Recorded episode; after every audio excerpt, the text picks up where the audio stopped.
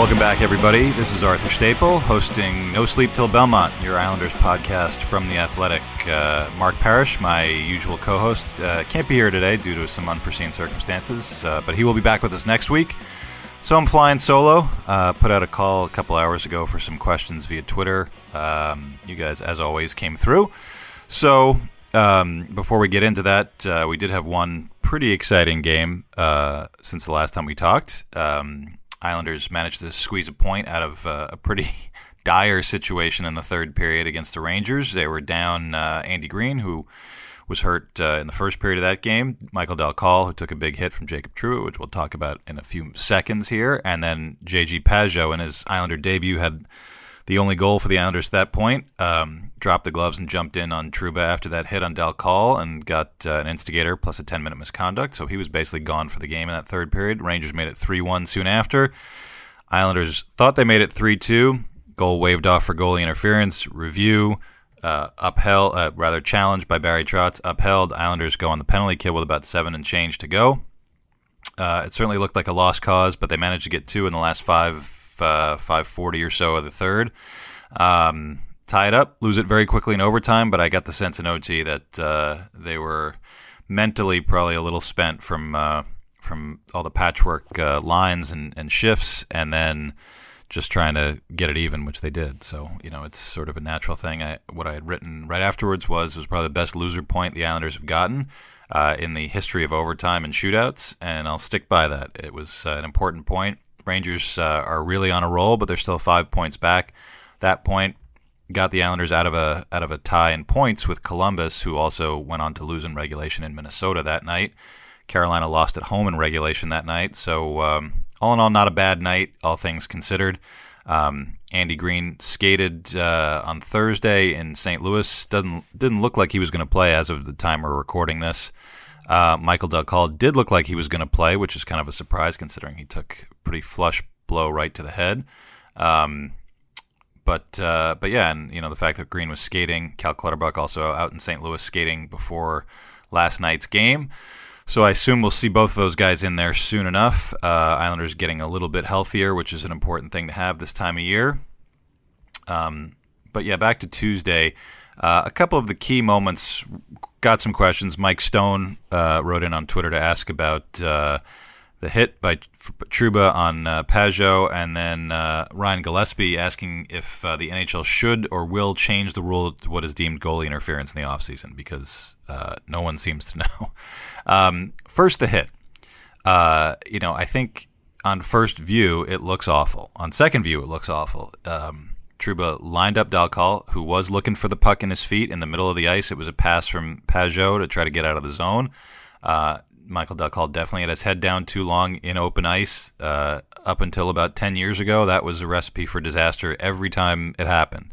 Somebody would, was ready to step up and hit you. And if it was a guy like Scott Stevens, you were in big trouble health wise. So, um, you rarely see them these days, which is why it was so, I think, shocking to a lot of fans, especially Islander fans the first point of contact was the head, but um, as it was explained to me, and as I tried to explain it in my story and on Twitter, um, not all hits to the head are illegal hits in the NHL right now. Now, you might say, well, if some of them are, you know, they all kind of cause the same result, concussion. Um, the fact that Michael Dal Colle may play tonight, uh, rather last night in St. Louis, uh, is pretty surprising. 48 hours later, but um, he left that game and didn't return on Tuesday, so there was something clearly wrong.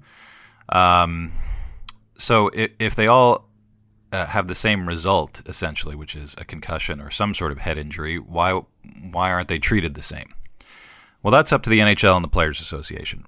Right now, they feel like it's a it's a physical game. Nobody's taking the hitting out of it. If your head gets in the way of a legal hit, that's not great, but it's not a penalty, and it's certainly not a suspension or a fine. Um, the fact that they got the call right on the ice was infuriating. I think, especially in light of Pageau jumping in to take the what was clearly an instigator, uh, and then that's 17 minutes in penalties with whatever 13 minutes left in the game. Um, it's hard to get those right right on the spot, and I'm sure there would have been a review. Um, but I think you know, when you look at, at Trouba's positioning, his arms are in. He's not extending any part of his body to hit the head, which certainly would have resulted in a major. Um, he's not leaving his feet. He's not driving upwards into the head. He's driving up through the chest. And Michael Dal Colle's heads down. It's tucked in front of his chest. Um, you know, it's it's a lot of frame by frame type stuff, but um, but according to the rule book, that's a legal hit. So uh, bad result. Um, but again, you know, the Islanders did come back and get a point, and I think the effect of what Pageau did in the locker room. This guy's in his first game, is in his first day. You know, he flew down the night before. I'm sure he didn't get a chance to meet anybody. Um, Tuesday morning, he walks into the facility for the first time, meets all his new teammates, uh, has a, a, pretty extended session with uh, a much larger than usual media contingent, goes out, new system, new terminology, uh, all that stuff. Um, scores a, a, a, big goal because Alexander Georgiev was lights out, as he seems to always be against the Islanders. Um, you know, Pageau seemed to be the only one who knew where that uh, rebound of Ryan Pulock's shot came off the off the end boards. Put it down and scored. He was pretty excited, uh, and then the new guy jumps in, and I know I think the reaction from almost everybody that that was talked to in the room was this this guy's going to be a hell of a teammate. You know, it, it, you hear the stories about a guy, but sometimes it takes a little while. It took this guy less than three periods to score his first goal, stand up for a teammate that he just met um, and as as Pageau put it, you know, he's like these guys have welcomed me, and um, you know, if it had been me that got hit like that, I'm sure one of them would have stepped up for me. So it was the right thing to do. And uh, and I think he also threw in that it was his pass that kind of put Dal Colle in a bad spot. So he really felt uh, felt bad about it. So um, I think this is a guy who uh, everyone is going to really like having around. Um, he may not be a 25 goal scorer again. That was his 25th uh, the other night, but uh, but I think the the production and the attitude, you know, uh, like uh, like we said on the last show, Derek Brassard, who's known for a long time, said of Pageau, he's not going to wow you with his skill. He is going to wow you with his work ethic, and uh, I think he wowed some people in that first game. Uh, and as far as the goal interference goes uh, on uh, Devon Toews's waved off goal, uh, you can basically flip a coin on most of these, and I think that's the infuriating part for everybody. From game to game, the standard changes, and to me, the influence of the call on the ice is uh, is a little outsized when it comes to the review process with Toronto. So so the puck goes in. Anders Lee does have a skate in the blue. Alexander Georgiev does have room to set up and see the shot. Uh, Lee isn't there by himself. He's jostling with Ryan Lindgren, Rangers defenseman. Georgiev gives him gives him a shove to try to get him out of the way, and then goes to set up. So Georgiev has initiated the contact if that call was reversed, if it was called a goal on the ice, that review would have lasted five seconds. If the Rangers had challenged, there would have been there would have been no way that the Rangers would have challenged that because who can know? You know, it's um, you know, I and I heard after the fact from someone with the league, very much off the record, that uh, you know that kind of asked me, well, why didn't Barry challenge the Rangers' second goal, which was a Greg McKegg deflection of Brendan Lemieux's shot from the point uh, that made it two nothing.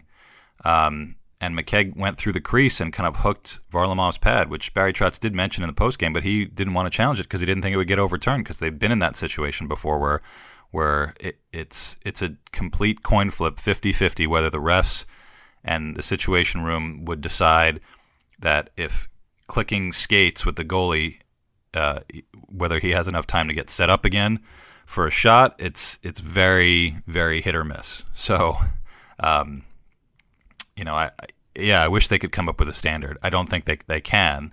Uh, so I think this mess is going to continue. I just wonder if maybe we start to see um, the penalty taken away for a goalie interference challenge. Maybe you get one freebie and then then the next one's a penalty, so that maybe there's a little bit more wiggle room to to review some of these, and maybe that allows a, a better standard to be applied because the referees on the ice. It's you know that Kevin Pollock called that waved that off immediately. He's looking through three guys and the goalie and trying to decide if the goalies had time to set up and who initiated contact and are his feet in the blue and should they be in the blue and it, um, it's a lot. It's a lot for everybody. I think that one, when you talk about having another official on site to review things right away or call down, um, maybe that's where that sort of situation is needed. Only uh, you know, kind of a in in case of emergency, break glass. In case of goalie interference, uh, break the glass on the third referee and see if he can help out. Uh, I don't really have an answer for it, and I don't think anybody around the league does. Anybody in the Players Association does. So this is what we've got, unfortunately. Um, let's see what else. Uh, chances, uh, chances, questions uh, we've gotten from everybody. Um, Jason Remsbecker writes in and says, Do you see Leddy Boychuk, or Mayfield being moved this offseason to free up some cap space? And who do you think is a realistic UFA we go for this summer? Well, this is a little premature, but why not? We should certainly discuss it. Um, you know, the Pageau signing, I think, after the, the excitement of Monday's trade deadline and the and the game on Tuesday, and obviously there's a there's a playoff hunt going on, 20 games left, 19 now as you're listening to this. Um, and the Islanders are right in the thick of it, and they feel like they have uh, at full strength a team that can advance in the playoffs. Um, but next summer, when the season ends, they've got some decisions to make. Matthew Barzal, as we've talked about, is an RFA. He needs a new contract. It's not going to be an easy one. He's kind of the marquee RFA after that last crazy summer of, of RFAs who, who kind of signed for a bunch of different prices and terms and took as much time as they needed all the way up into training camp in some cases. Um, to a lesser degree, Ryan Pulock and Devon Toews are going to be difficult ones, probably just because of what they're going to cost. Even if Devon Toews, who's making you know close to the league minimum right now, signs for for three years, three and a half, four million, which is about what he's worth playing 20 minutes a night. Uh, Ryan Pulock is making two million on a bridge deal. If you want to go long term with him, you're gonna you're talking five, six, six and a half million um, that your cap space gets eaten up pretty fast. You know, as according to our good friends at Cap Friendly, uh, after the Pageau signing, the Islanders have uh, seventy million dollars in cap space already eaten up for next year, uh, and that's without Barzal's contract, without Pulock's contract, without Toews' contract, without a second goalie, since Thomas Greiss is going to be a free agent. Um, there's a lot of decisions to be made, and, and clearly the where the spot that they can free up some space. You know, I think the most obvious spot to me, uh, not just freeing up space, but a but a, a a, lineup spot is Leo Komarov. I think might be in danger of being bought out. He doesn't have any no move protection. Two years left at a straight three million dollar cap hit. Um, there's definitely some savings to be to be generated there. Um, and then you look at Letty and Boychuk, I think, as the two highest paid defensemen. You know, Andrew Ladd is sitting there still with, with three years left and five and a half million dollars per on the cap. Um, and the Parise Ladd deal wouldn't have wouldn't have helped much at all unless Minnesota retained an awful lot of Parise's contract. So Ladd's deal is going to be very difficult to move. Uh, it's essentially buyout proof because of the signing bonus structure. So uh, we'll start with the guys that actually might have some appeal elsewhere. And and Nick Leddy you know, there's no evidence that he's been on the trading block. I think maybe it was discussed a little bit last year with the emergence of Toews, but that was probably when um, you know they, they weren't too sure about uh, about the you know how deep they could go in the playoffs. Um, Barry Trotz clearly likes Nick Leddy a lot. You, it's good to have a guy who can still skate like that at uh, at age 28. Um, and it doesn't he doesn't seem you know Nick Leddy's not a guy who's uh, has been broken down and been injured a lot. Uh, he's a very durable guy. He's missed a few games this year, but I think in the role that he uh, is in now, with the after Andy Greene was acquired, uh, playing some more conservative minutes, uh, getting a little bit of power play time, although he was off there with Pageau uh, on that second unit in the last game. Um, he can still be an effective defenseman. And with two years left at a $5.5 million cap hit, I think for the right team, he certainly fits. Um, whether you can just sort of straight get rid of that contract and get maybe a draft pick back or, or not, you know, I don't think Nick Leddy's in the category of needing to swap a contract for a contract, but it'd be interesting to see whether Lou Lamoriello, if that's what he decides. And Johnny Boychuk has two two years left at 6 million per. He's also 36. He's got uh, an interesting no trade clause where he has seven teams he can be traded to, so he can veto a trade to probably most teams that would be willing to, to take on that cap hit. And he is definitely in the category of the Islanders would need a sweetener to get rid of Johnny Boychuk's contract. Now, as far as sweeteners go, their first round pick is likely gone this year. Their second round pick is likely gone this year, both in the Pageau deal. Their second round pick in 2021 is gone in the Andy Greene deal. So, not a ton of sweeteners left in terms of draft picks in the future.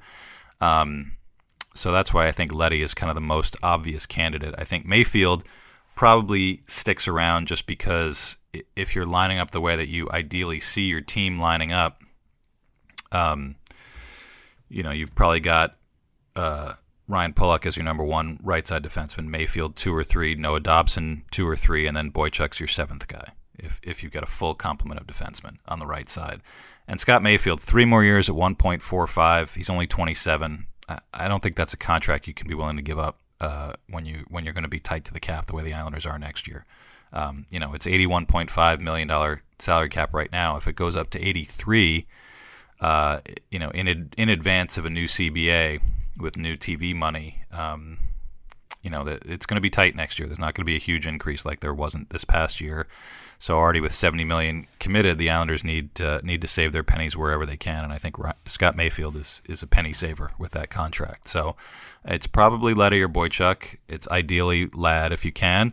Um, but then you know if you're talking about UFAs, there, there's some interesting guys out there, and you, you, kind of wonder what the UFA market is going to look like uh, when we get to the off season. It, it always seems to be a little different. You know, guys end up kind of signing, whether it's before they get free, um, or uh, you know the guys that do get to July one. I think teams have already the good teams have already kind of decided their own path. So you know Taylor Hall is probably the biggest one out there, a guy who primarily plays the wing. Um, if you're looking for someone to set up. Uh, uh for the long-term future alongside Matthew Barzal, uh, he'd be your guy. He's going to cost nine or ten million a year, so there'd have to be a lot of salary shed to make that happen. I think if you're looking uh, a little bit further down, the guys that are currently uh, free agents, Mike Hoffman, who's already 30, I think that maybe drives his price down a little bit. Um, down in Florida, he's a guy who's who's uh, probably ideally suited to be a, a scoring winger alongside Barzal. Um, you know, a lefty who can play the right side. Maybe there there's some that gives him some flexibility there. Um, you know, I think if you're looking at if the Islanders were looking at Tyler Toffoli, which I'm not sure that they were. He seemed like a good fit, a guy who can also play both sides uh, as a right shot, which they don't have a ton of. Um, we'll have to see what he's gonna bring on the open market, or whether he loves it in Vancouver and they have the room to sign him. I, I think uh, there's a lot of considerations there. Um, you know, you look a little further down the list. Uh, also in Florida, an older guy, Evgeny Dadonov, who's had quietly a nice uh, NHL career since coming over from the KHL. Florida needs to get better on D. If they miss the playoffs, they might start to shake some things up a little bit. So I, I certainly don't think they can keep Hoffman and Dadonov. Uh, and if they're both free, maybe that uh, makes someone a little bit more affordable. I think as far as the Islanders go, when they look for guys who fill good roles and are versatile, also down in Florida, Erik Haula, who was just traded down there from Carolina and who's bounced around an awful lot in the last few years from Mini to Vegas, where he had a Vegas where he had a career year and then suffered a, a hideous broken leg uh, last season and kind of fell off the map a bit. Ended up in Carolina on a cheap deal uh, after being traded. Um, he's free this year. He's coming off a deal at 275, 29 years old, uh, a very a very confident guy who can score and plays a lot of different positions. So maybe someone like that. Mattias Janmark down in Dallas is a guy who uh, maybe you know is a, is a big guy. He's not a big scorer, but I think he can kind of fit what uh, what the Islanders are doing. Um, and then uh, you know, as far as uh, you know, further down, if they want to get a little bit deeper and uh, on the wings on the third and fourth lines, let's say Matt Martin doesn't come back and they're looking for a little bit more speed out of that fourth line uh, because they already do have Ross Johnston. If that happens, you know, maybe a guy like Matt Nieto out in Colorado, who's who's lightning fast, kills penalties, offers a lot of versatility, especially if you're thinking about buying out Komarov. Um, you know, you need some guy with those sorts of intangibles. I think Nieto is a guy who's bounced around a bit, but really uh, has some skill to go with uh, what he provides there in terms of defense. And then Jesper Fast. Uh, another right shot guy, which, like I said, the Islanders do not have a lot of. Uh, he's been a Ranger for his whole NHL career. Very unassuming guy. Uh, he wears an A uh, on a team full of young guys with the Rangers, with it, which I think says a lot. And I think I think he's a guy who might get one of those four times three, four times four contracts where you're just like, whoa, this guy's got what twelve goals most in his career, and uh, but I think uh, I think a lot of people like what he brings in terms of uh, a high motor. You know, never quits. He always seems to score a goal against the Islanders too at the Garden. Um, and he's had a good productive year. Obviously, he's not going to get to play alongside guys like Panarin and, and Ryan Strome again wherever he goes, but uh, he'll be in high demand, I would think, and and uh, probably not a, a super high cost. So there are guys out there now, as we sit at the end of February, when we get to the end of June, when when it matters, and guys are, you know, agents are talking to teams about their free agents. I think that market's going to look a lot different, but uh, but still interesting to uh, to kind of um, consider. Um, Isles 47 with uh, a question. We've got four centers now uh, that seem to be here for the long term. So, what's the plan for Otto Koivula? Uh, and there was also a question from Mike G about uh, can this team afford to re-sign Cizikas after next season, assuming Barzal gets locked up? Uh, probably not is the question. I think next season is going to be a big one in terms of who fits where. Um, they're going to go into that season with uh, probably top three or four um, center rosters in terms of uh, depth around the league. I don't think anybody can boast the the th- number three and four centers that the Islanders do with, between Cizikas and Pageau, and that ideally is going to be their identity for a lot of next season, provided everybody stays healthy. Uh, take a lot of a lot of the heat off of Barzal and Brock Nelson, allow them to maybe be in more offensive style situations, um, and really just uh, you know tighten up some of the checking issues that maybe have crept in a little bit some, during some of the downtimes this season. Um, now, that staying healthy part is is a key because it, has been a bunch of crazy things that have happened to Casey Cizikas over the last few years, but they've all combined to keep him from playing a full season. And this one that he's been out with now these last couple weeks with a skate cut to his leg, uh, seemingly he'll be back in a, in a week or two. Um, I don't know that he's been skating. He certainly hasn't been skating with the team. So those things do add up in people's minds when it's time, when it comes time to dole out new contracts. Um, there's certainly nothing that he that he doesn't do uh, that that you know he's a perfect fit on this team. He's the identity of this team. I mean, Matthew Barzal is the star. Brock Nelson is probably the unsung hero.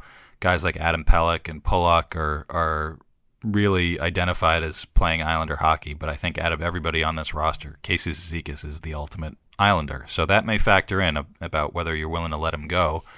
But if he's asking for four, four and a half million over three or four years when he gets to free agency, then I don't know that you can have so much money tied up down the middle.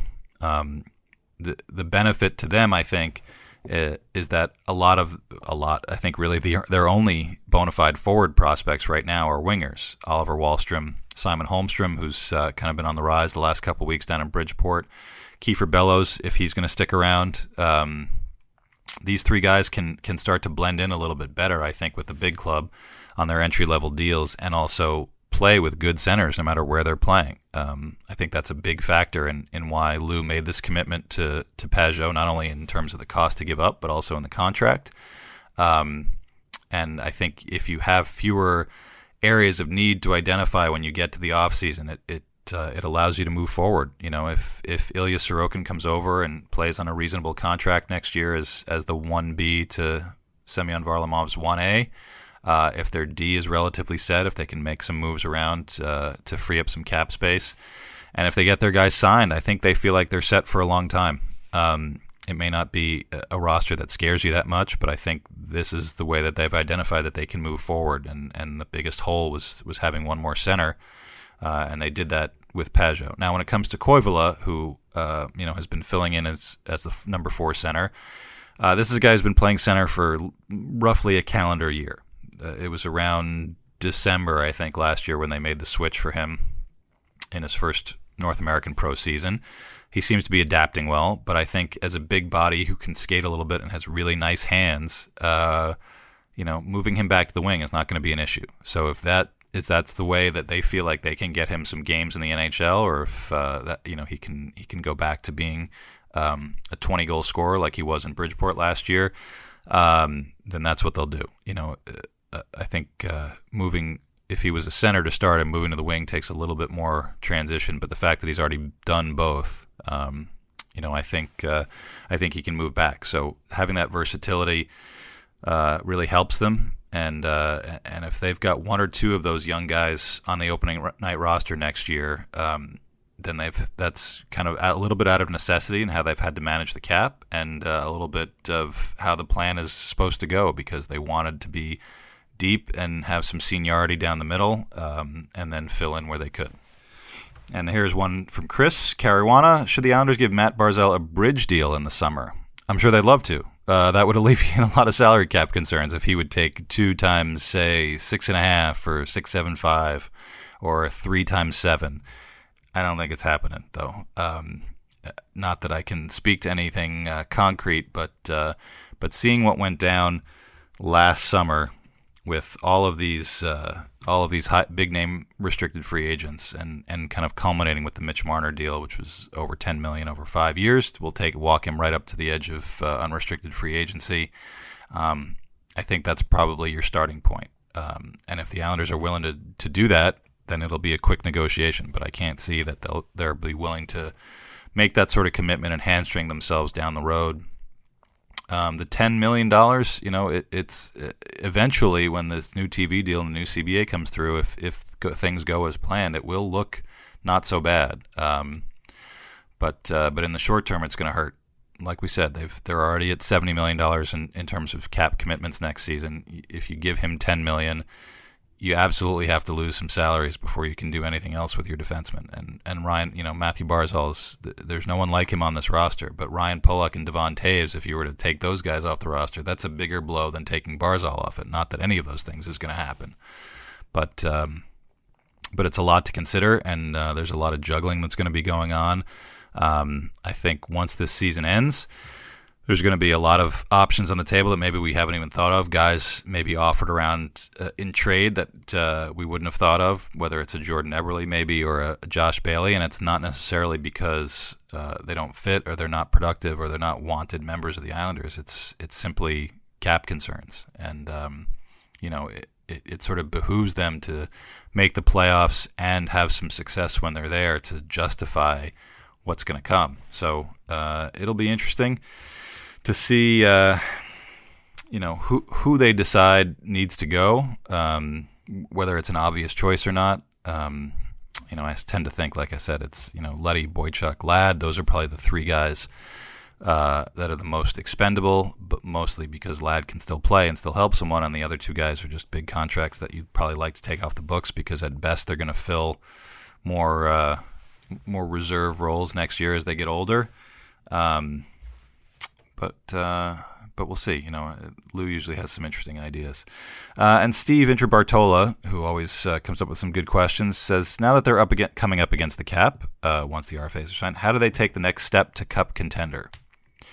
Uh, that's an excellent question. You know, you look at uh, you look at the way that, that teams like Tampa and Boston and Pittsburgh and Washington reload and retool and nibble around the edges every year to get better. You know, Tampa Tampa took a big swing, giving up their first round pick uh, for uh, a fourth line guy in Barclay Goodrow at the deadline, which was fascinating to me. But but I think it, as you get further away from the excitement of the day, and when you hear all the chatter of like, oh my God, how can you give up a first round pick because they're so valuable, uh, which is you know fueled a lot of the criticism of the Islanders deal because they're giving up a first round pick and they're certainly not in the same situation the Lightning are. Um, but what Tampa did is, you know, it's managing assets to keep to keep being an elite team. The Islanders are managing their assets. Are they an elite team? I'm not so sure yet. Um, and that's you know that's something that's going to have to be assessed, whether it's this year or next year. Um, their core is uh, is not a young group. They're among the oldest teams in the league even right now, uh, which is another reason you want to infuse some of the Holmstroms and Wahlstroms and Sorokins into your into your roster to to stay younger um, to allow some young guys to grow because you're going to have to make some decisions on, you know, if you don't win at all, you're going to have a lot of decisions to make uh, once uh, once contracts come up. So um, I imagine the next step is really getting a, a true bona fide scoring winger. Um, it's been the thing that's kind of bedeviled them for a while. There's no guarantees that even if you sign a Mike Hoffman or even a Taylor Hall, that you suddenly become a contender. You know, I think Taylor Hall's experience in Arizona shows you that Arizona was a team that's built to scratch and claw uh, and play a similar style as the Islanders do. And they bring in Taylor Hall, and they've kind of fallen off. I mean, there's other reasons. Their goalies have been hurt. Um, a couple other defensemen have been hurt, uh, but they can't. They still can't score. So one guy doesn't necessarily make it happen, especially if that's your mentality is to grind out every every point every night to try to keep scores low and and win you know, in a scratch and claw type game.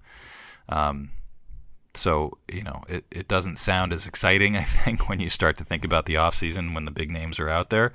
Um, but uh, but I think if they can add someone who's who's another reliable player, I think I think the part of the downfall, if there is going to be one this year for the Islanders, is just not having enough depth, and uh, and it's hard to have quality NHL depth uh, you know in the cap era to have guys stashed away. I mean, they're they're probably uh, it, the fact that they're guys that they've been calling up are fairly young and inexperienced.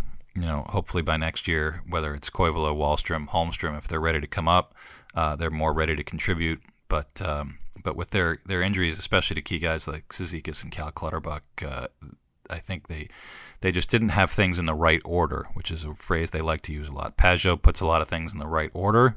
Uh, it may not be in time to send them on a deep run this year. Uh, the same on defense, and I think you know Andy Greene uh, being here doesn't seem to me like a short-term situation. If he ends up being uh, their third pair lefty and they can afford to move on from Leddy or afford to move on from somebody else, uh, and kind of put things in the right order. That's uh, that that's another move that was for today and for tomorrow as well. I think so. Um, you know, I I don't see them just treading water. I mean, it being a hundred point team year after year, I think the Islanders proved that a few years ago that. Uh, you can't just hit that mark and then suddenly everybody becomes that elite level player. They they needed to do more after 15, 16 to maintain that level.